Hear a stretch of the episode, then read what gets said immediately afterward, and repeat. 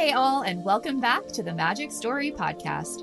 I'm your host, Harless. And I'm your other host, Natalie. If you're looking for an easy-to-grok explanation into the lore and the characters of the stories behind the card game Magic the Gathering, happening right now, the Magic Story Podcast is the best place to start.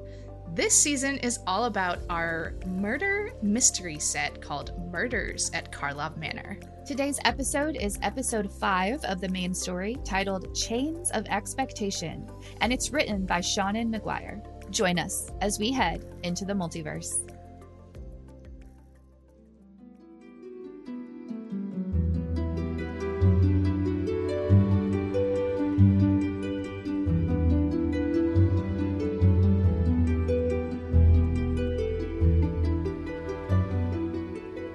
Also, a quick recap of what has been going on in Murders at Karlov Manor so far in the story.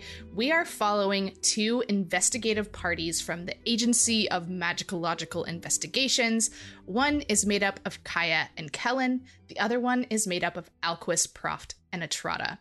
Last episode, we had seen Kaya and Kellen through the whole episode, and we followed Kaya as she went to the agency after her good friend Teysa had been murdered.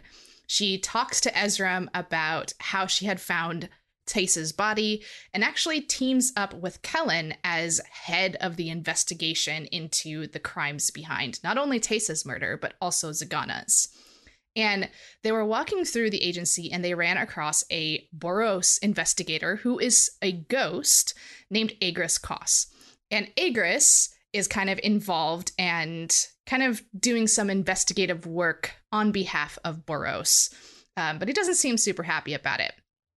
And at the very end of last episode, Kaya and sweet baby Kellen went to a Rakdos nightclub called Hellbender in order to confront Judith, who Ezrim believes might be, it's their closest lead to whoever might be involved with the murders, because Judith had not checked in with the agency when every other guild leader had. And so they go to Hellbender, and it's so clear that Kellen is way over his head in Hellbender. It was adorable.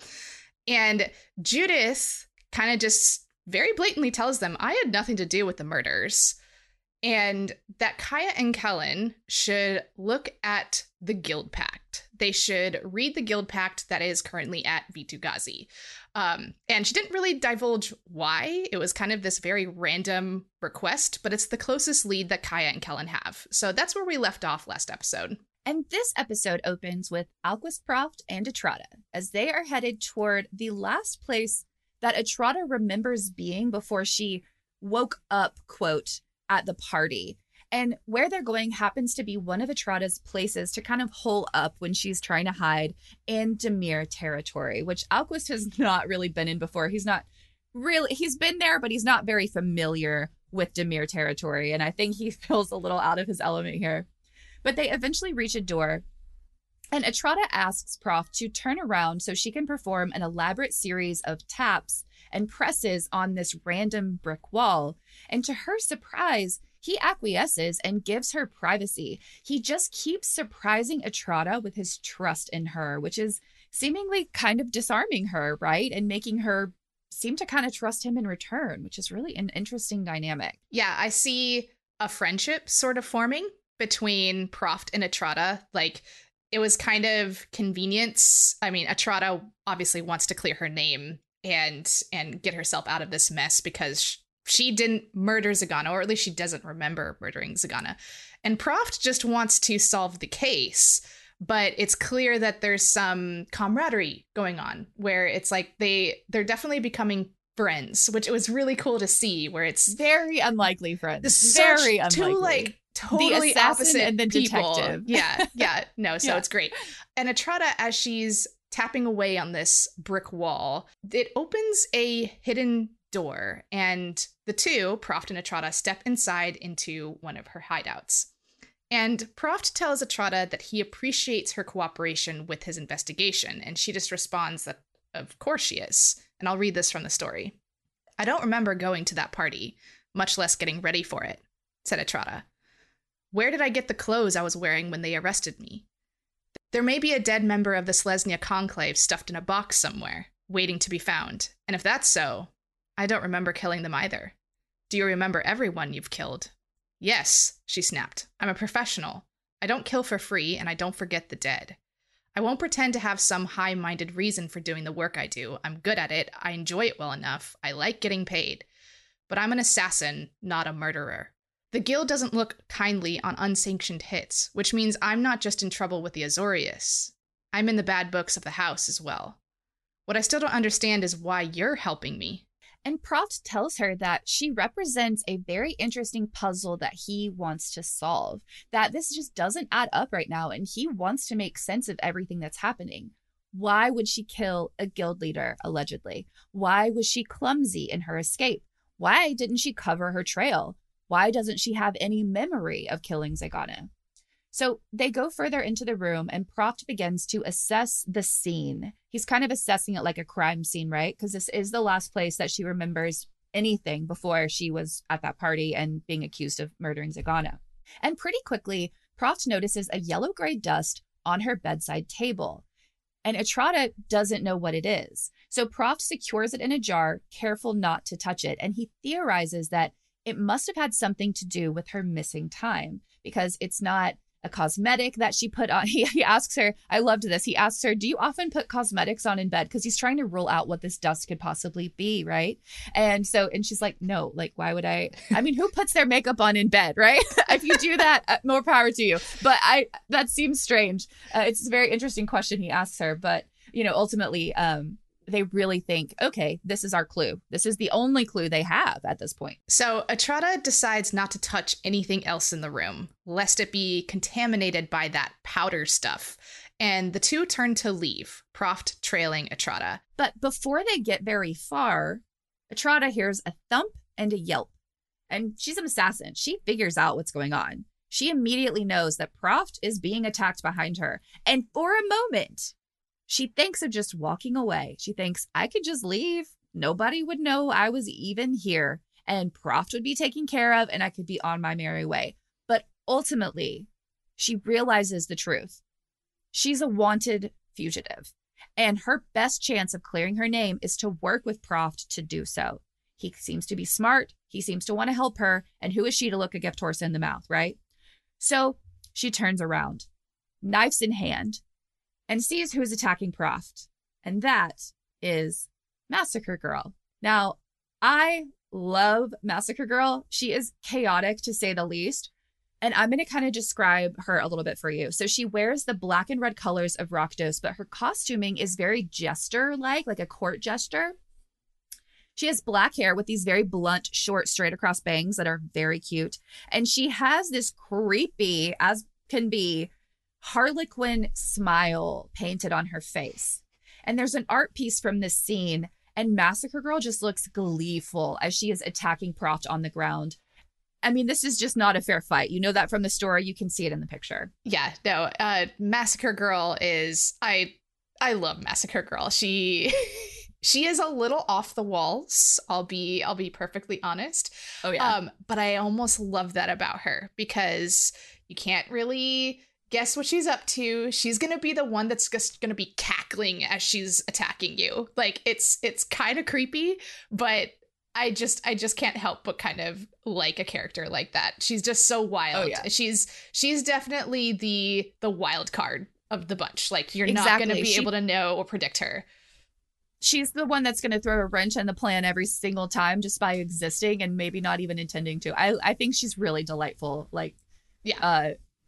Very morbidly delightful. Macabre, but delightful. Macabre, yes, yes. And Harless, you said that this is not a fair fight against Proft. No, it is not.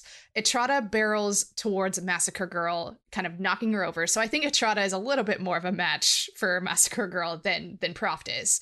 But Massacre Girl recovers quickly and kind of just has a pause here where she recognizes who this other person is, and she kind of lowers her weapons and asks, Etrata?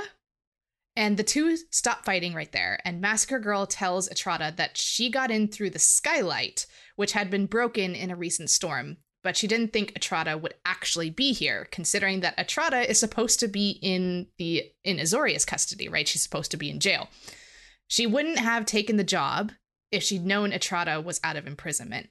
And this is when Etrata tells Massacre Girl that she didn't actually kill Zagana, and that Massacre Girl tells Etrata that she was hired to kill Proft and leave his body as a warning to stay out of guild business. Remember, guilds are everything on Ravnica, and the agency, just by existing, challenges that notion. So while Massacre Girl doesn't reveal who hired her, it could have been anybody from any of the guilds that just wanted to send the agency a message to mind their own business. But my speculation here is that it was someone from Boros or Azorius, right? Like, they're the ones that seem to have the biggest problem. That would make the most sense. Yeah. Yeah. So Massacre Girl just heads out. She's done. She's like, okay, I guess I won't finish this job because you're here. And sorry, my friend. I didn't mean to interrupt, you know? Yeah. And something to note is, like, Massacre Girl and Etrata, they're not friends, but they are familiar. They're in the same professions, you know, like they're both assassins. Yeah. So there's a sense of respect there, yes, where, you know, as soon as Massacre Girl saw Etrata and kind of lowered her weapons, there's just a sense of respect because they're both professional assassins. So just like they're not friends, but like you said, Harless, they're friendly. Exactly. And before Massacre Girl leaves, she makes one of her signature, oddly cheerful, yet very macabre comments to Proft. She tells him she's sorry for not killing him because it looks bad on both of them. And then she, like, grins wildly and says, "There's always next time." So she's just unhinged. And I love her. So Etrata and Proft now recovered from the attack, which was thankfully mostly shallow cuts. Remember, Rakdos is all about spectacle and blood splatter is art to them. So she made these like shallow cuts. So she didn't really injure him too badly. So the two of them, Etrata and Proft, head off again, this time to see a friend of Proft's who might be able to tell them what that powder is. So from here, we switch to Kaya and Kellen, who are on their way to Vitu-Ghazi. And I'll read this next part from the story. When last Kaya had seen Vitu-Ghazi, the great living guild hall had been dormant, so deeply damaged by the god Eternals that even the mighty city tree had been unable to sustain itself. She had known at the time that Vitu-Ghazi was not dead. If the guild hall had actually been destroyed in the battle, Selesnya's mourning would have been enough to tear the plain apart. Still, she hadn't been there to see the city tree assume its new form. And as she and Kellen set off to follow Judith's parting instruction, she had to wonder what they would find. So Kaya and Kellen head out that way, and although they hire a carriage to take them to Vitu-Ghazi, their driver stops at the edge of a rocky moor and tells them this is as far as he's going to go. This is as far as he goes. The road ends here. And when Kaya presses him as to why he didn't just let them know that so that they could have figured out a way to cross the moor, you know, maybe they wanted to pack some hiking boots or something, right? Their driver responds that, you know, he could have told him, but Kaya could have been here when the Phyrexians came. So we're still seeing that hatred for Kaya and potentially all planeswalkers in the citizens of Ravnica in the wake of the Phyrexian invasion. Oh, man. When I read this and I heard that carriage just be passive aggressive about, like, well, you could have been here when the Phyrexians, I was just like, oh, like... Like I wanted to defend Kaya so badly in that moment, because I'm like, what do you know, carriage driver? Kaya saved Kamigawa. What did you do? I was so upset on Kaya's behalf. Absolutely. Listen, there are always going to be people who don't agree with what you're doing. There are always going to be people who don't like what you're doing. But Kaya is really in a rough spot because it seems like everyone is against her. And that is why, man, oh, man, fame would not be for me, my friend. Like, I could not handle that level of just having so many people hate you at the same time. Like, that just sounds so brutal. But, you know, she swallows it. She just kind of moves on. What's the point in arguing with this random carriage driver, right? It's not going to fix anything. It's not going to solve anything. And so Kellen and Kaya take off, walking toward their destination. And here, are you guys ready? we learned something that I have been dying to know ever since we started reading this story, which is, where is Amalia? Yeah, no kidding. I was like so happy to read this part. We have been wondering where she went off to after the end of last season when she and Kellen had walked through the Omen Pass together. And we find out from Kellen here that she's in the rubble belt working on an ancient ruin. And he follows it with, she doesn't really sit around waiting for my adventures to happen. And she wouldn't, would she? Amalia's got her own adventures to do. Amalia has that really cool power, remember, where she's a cartographer, she makes maps, and she can change her map and change the world around her to reflect what she put on her map, which is a really cool power. So I imagine she's being pretty helpful in that ancient ruin, and that she's just having a blast because that's what she likes to do, right? That's what she did on Ixalan, was delve through ancient ruins with Kellen. So she's well versed in it. She's a true adventurer at this point, and I was just really excited to hear about that. So Kaya goes on to ask what Vitu-Ghazi is doing all the way out here, and I'm just going to read you Kellen's response here. This park is part of the Conclave's holdings. After the invasion, the guild hall was weak and needed to be semi-dormant for a little while to recover its strength, he said. Mont Selesnya told Trostani that Vitu-Ghazi needed space to put down new root structures if it wanted to return to its former strength, and she moved the guild hall here. It's going to take a long time, but this was deemed the best place for Vitu-Ghazi to reconnect with the plane and properly recover. So lots to kind of unpack there. And their trip here is interrupted by a howl that just stops them in their tracks. And as the wolf gets closer, Kaya recognizes the animal. His name is Voja, and he is with Tolsimir. So remember that white wolf that we mentioned that is always around the guild leader of Selesnya? This is Voja. And Tolsimir tells them that they weren't expecting visitors today, and that there are precautions in place after what happened to Zagana. But he relents and takes them to the doors of Vitu-Ghazi. Here's the story's description of what they see when they approach. The towering guild hall had reconfigured itself as it came to rest in the open moor. Formerly a tall tree cupping a grand city, it was now a tangle of roots draped around and across what looked like a remote country manor. Modest in comparison to what it had been before, although still grand enough to rival Karlov Manor. Kaya knew the edifice couldn't be more than a year old, but it managed to carry the impression of having been there before, wood weathered by the passage of time, windows drooping slightly at the corners as they could no longer hold themselves entirely open.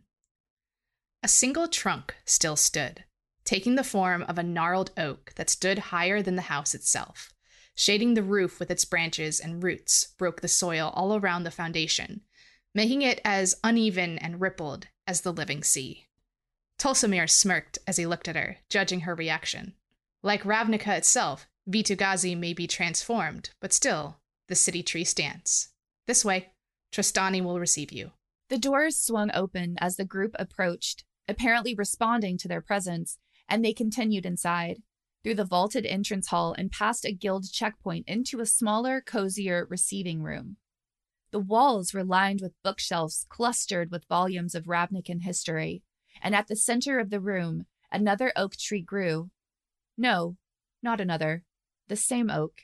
There was only one tree, after all, and it was the tree outside and the tree inside and the manor itself. Kaya, who had beheld the true world tree of Kaldheim and the twisted invasion tree of Nuphyrexia, caught her breath, awed despite herself, as the three largest branches of the oak began to twist and move.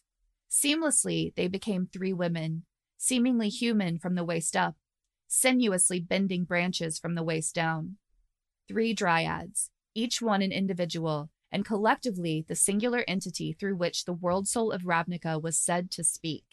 Kaya speaks to the Trostani and tells her that they are here to see the original Guild Pact, and then says the Dryad of Order, who is the rightmost body, responds, "Our roots tell us you seek to serve the investigation, that you will find the person responsible for targeting our fellows." And then Sim, the Dryad of Harmony, who is the leftmost of the Dryads, tells Kaya that they are honored to assist and that they've been informed of Teysa's death. And then Kaya responds that Teysa's death will be avenged. And I mean, she says this with like real conviction. And Oba, the Dryad of Life, who is the centermost Dryad in the sisters, asks Kaya, like all the deaths while you were gone? So she's even being attacked by Trostani, which isn't just bananas. Oh my gosh, like poor Kaya cannot catch a break. Yeah, Kaya really can't catch a break. Like it just seems like she's so misunderstood. That's what I'm getting, and that's what I sense is that no one, it seems like unless you were a planeswalker witnessing the invasion from all, kind of like how we were a little bit, as a reader, we were omniscient throughout the invasion. And so I can imagine what it's like on a singular plane, seeing it from their just very narrow perspective, right? Over these terrible things happening to your home. And where were the planeswalkers to be able to, they were supposed to be the heroes to save them. And that was kind of what the pedestal that Kaya was placed on, because she was supposed to be there for Ravnica. But it's really difficult for me, who understands the expansive destruction of the invasion, over like, well, it wasn't just Ravnica. Kaya was off saving so many other people who needed her. I mean, I know that Ravnica doesn't see it that way, but in this episode in particular, I became very frustrated over no one understands Kaya. No one understands what she's been through. And it's interesting in this moment because even Oba's sisters kind of take notice of this. I mean, they are the Dryads of Life, Harmony, and Order. And the Dryad of Life is kind of coming for Kaya right now. It's like, yikes. And Natalie, will you read the response of her sisters? Yeah, absolutely. Her sisters turned on her. The three normally united Dryads twining around one another as they returned to their usual accord. Oba was, Kaya noted, the central body now. Did that correspond to her influence in the tripart being? Life, triumphant in the aftermath? She couldn't have said either way. And I mean, whoa, that's interesting. When I read this, this was very interesting. And Sim informs Kaya and Kellen that Tolsimir will show them to the Guild Pact and that they should be able to find anything they need to know there. And here is when Kaya begins to think that Trostani is acting a little strange. She asked Tolsimir if the Dryads seem different now, but Tolsimir says that she's simply still adjusting to her new shape of Vitu-Ghazi, which, I mean, I suppose makes sense. You know, you nearly lost your whole being. I guess you can give a little bit of graciousness to them readjusting. Exactly. So Kaya and Kellen are led to the Guild Pact, and without much direction of what she's looking for, I mean, Judith was not exactly helpful. Kaya begins to just read about Judith's guild, which is Rakdos. And that just seems like a good place to start, right? Like, Judith talks about herself all the time. Judith herself won't be in there, but her guild will. So let's start there. So Kaya reads about the guild's purpose. And then I'm going to read this to y'all because I just found it really interesting. So this is in reference to the guild of Rakdos. The cult's purpose is to be twofold: to serve the people of Ravnica and to placate the demon Rakdos through blood and through fire. They shall satisfy their hungers as they see fit, and in doing so shall keep Rakdos satisfied. We hope, by binding the guild to him, that he will find a greater purpose than destruction. And Kellen here asks if there's anything in there aside from the Guild Pact. The book seems too large to contain just the one book. And Kaya finds that there are also histories of the guilds. She reads one of these aloud. It is the hope of the founders that, by binding the demon Rakdos to a people of his own, we can prevent his continuing to instill murderous rage in the citizens of Ravnica. I'm sorry to interrupt, but that's such a great line. Yeah. we can prevent his continuing to instill murderous rage in the citizens of Ravnica. Like, in just this very elevated historical reference over. Yeah. I just thought that was so, like, cleverly written because it's very legalese, right? But it's also when you break it down, you're like, oh, okay, maybe Rakdos really needs to be bound to something greater than Rakdos, because boy. So continuing in this very elevated historical passage about Rakdos. This disruptive pastime has resulted in random slaughter and rampages, with even the meekest of people turning on their kin without warning or due cause. Slowly, Kaya looked up. Didn't Etrata say she didn't remember killing Zagana? She asked. Kellen nodded. Would Judith really implicate her own parent? He asked, voice unsteady. To save her own skin? She might. Kaya stepped away from the book, mouth set in a grim line. We need to report this to Ezrim as soon as possible. And that is how our episode ends today, is reading that about Rakdos. So what's interesting here is that Rakdos instills murderous rage in people, like, even in the meekest of people. So imagine that in an assassin, in someone who's, like, you know, been, like, trained to kill. So is it Rakdos? It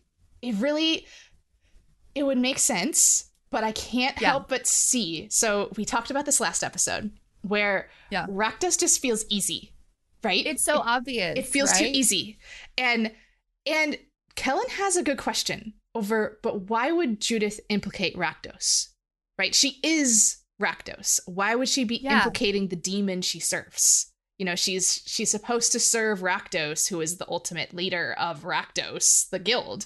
So why would she implicate that this was his doing?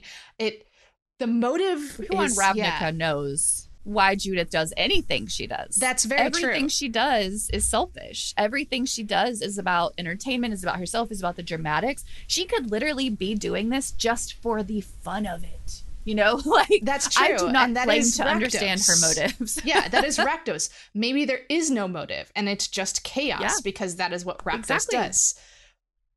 I have so many questions still, though. I have too. I feel like we're getting close. We're getting really close. We're kind of unveiling and peeling back pieces of this, but I'm also so curious as to what was the powder that was found in Etrata's hidey hole, right? I know.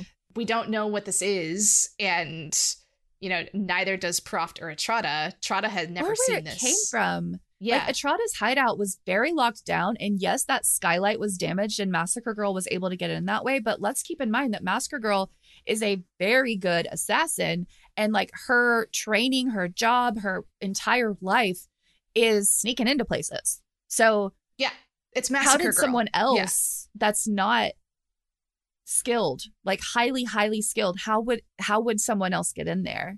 So that's really interesting too. And, you know, like, how does that tie into Rakdos? Like, why would they want to implicate Etrata? Like, what does that serve? So I still have a lot of questions too. But, you know, we have 5 more episodes in this series. There are 10 stories for this set. So we still have 5 more to go to figure out what is really going on, who is behind these killings, and who else is next. Like, I'm so excited to find out. We're 2 guild masters down. Like, what's going to happen after this? So remember, we're releasing those full audio narrations just before we drop our recap. So if you want to listen to both, you now can. Also, if you'd like to leave us a review, we would be so happy to read it. And thank you so much to all the people who've already left reviews. We read everyone, and we appreciate you so much. As always, you can read the full story for yourself at mtgstory.com. Thanks so much all for tuning in today, and we will see you in our next episode for Murders at Karlov Manor, coming to you right around the corner. But until then, have a magical day.